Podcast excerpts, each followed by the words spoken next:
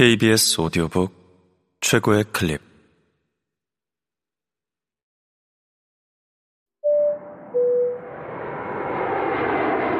KBS 오디오북. 주제 사람하고 작은 기억들. 주제 사람하고 지음. 최현식 읽음 그곳을 벗어나 한참 동안 걸었다. 동이 트려면 아직도 멀었다. 나는 들판 한복판에서 밀집과 나뭇가지로 지은 오두막을 발견했다. 그 안에 들어가 이미 굳어버린 옥수수빵 한 조각으로 배고픔을 잠시 속였다. 그 뒤 그곳에서 까무룩 잠들었다.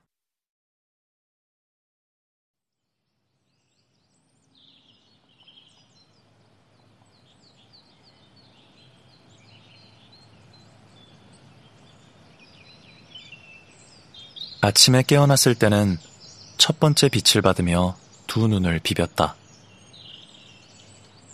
사방에 밝은 안개가 깔려 주위의 들판을 제대로 볼 수 없게 만들고 있었다.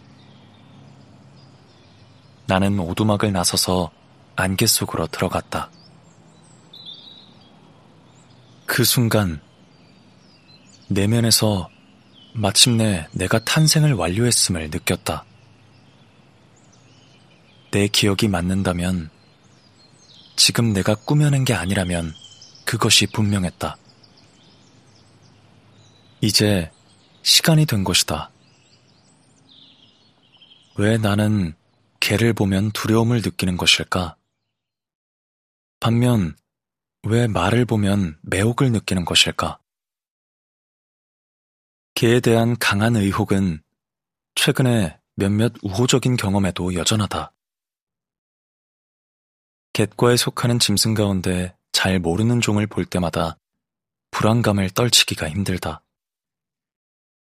이는 분명히 과거에 내가 느꼈던 곱비 풀린 공포의 기억에서 비롯된 것이다. 아마 일곱 살 무렵이었을 것이다.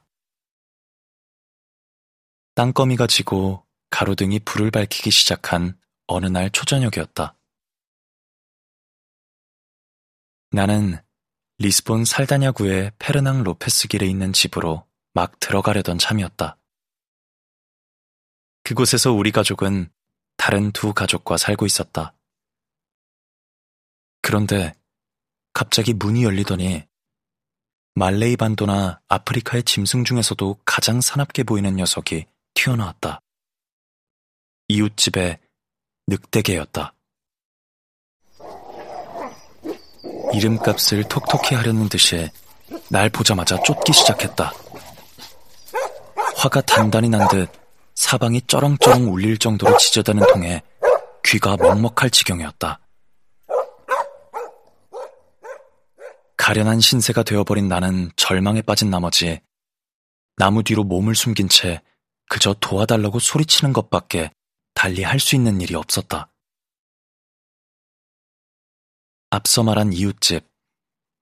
내가 이들을 이웃이라고 부른 이유는 같은 건물에 같이 거주하고 있었기 때문이었다. 그들이 6층 다락방에 살고 있던 우리 가족처럼 보잘 것 없는 계층에 속한 사람들이었기 때문은 아니다. 이들이 자기 개를 부르기 위해 집 밖으로 나오기까지는 시간이 제법 걸렸다. 이웃에 대한 기본적인 배려심을 고려할 때 너무 늦게 나왔다. 내가 애원하고 있는 동안 어리고 고상하고 우아한 개 주인들은 이웃집의 10대들로 하나는 소년, 하나는 소녀였을 것이다.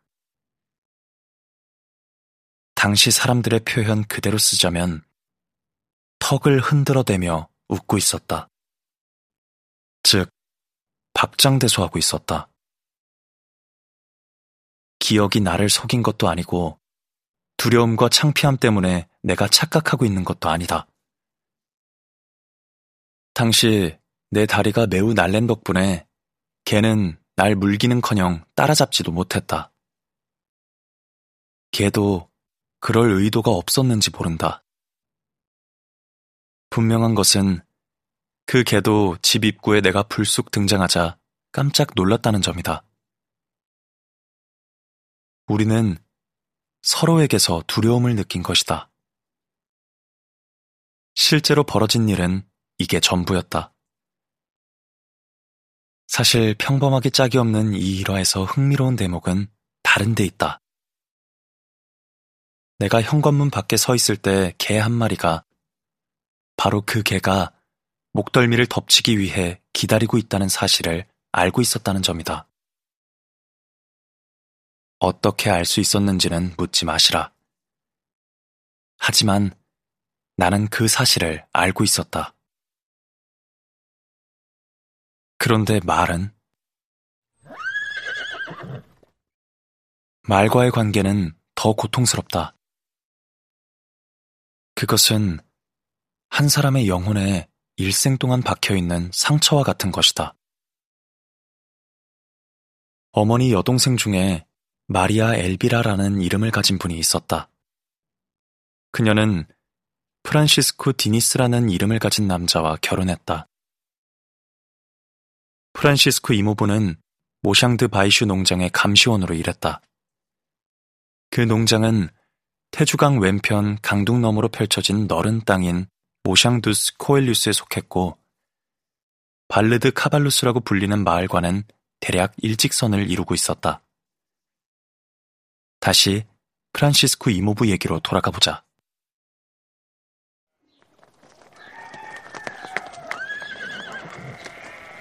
그렇게 방대하고 막강한 대토지의 감시원이 된다는 것은 농촌 귀족의 일원이 된다는 걸 의미했다.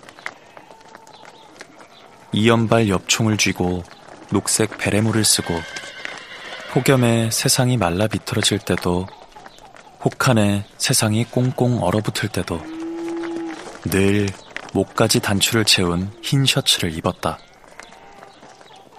붉은색 허리띠, 무릎까지 오는 장화, 짧은 재킷도 갖추었다. 그리고 당연히 말이 지급되었다. 하지만 내 나이 8살에서 15살까지 꽤나 오랜 시간 동안에 이모부가 나를 들어올려 그토록 갈망하던 말 안장에 앉혀주는 일은 단 한 번도 일어나지 않았다. 물론 나도 당시에는 인식조차 하지 못하고 있었던 소년기의 자존심 때문에 한 번도 이모부에게 부탁하지 않았다.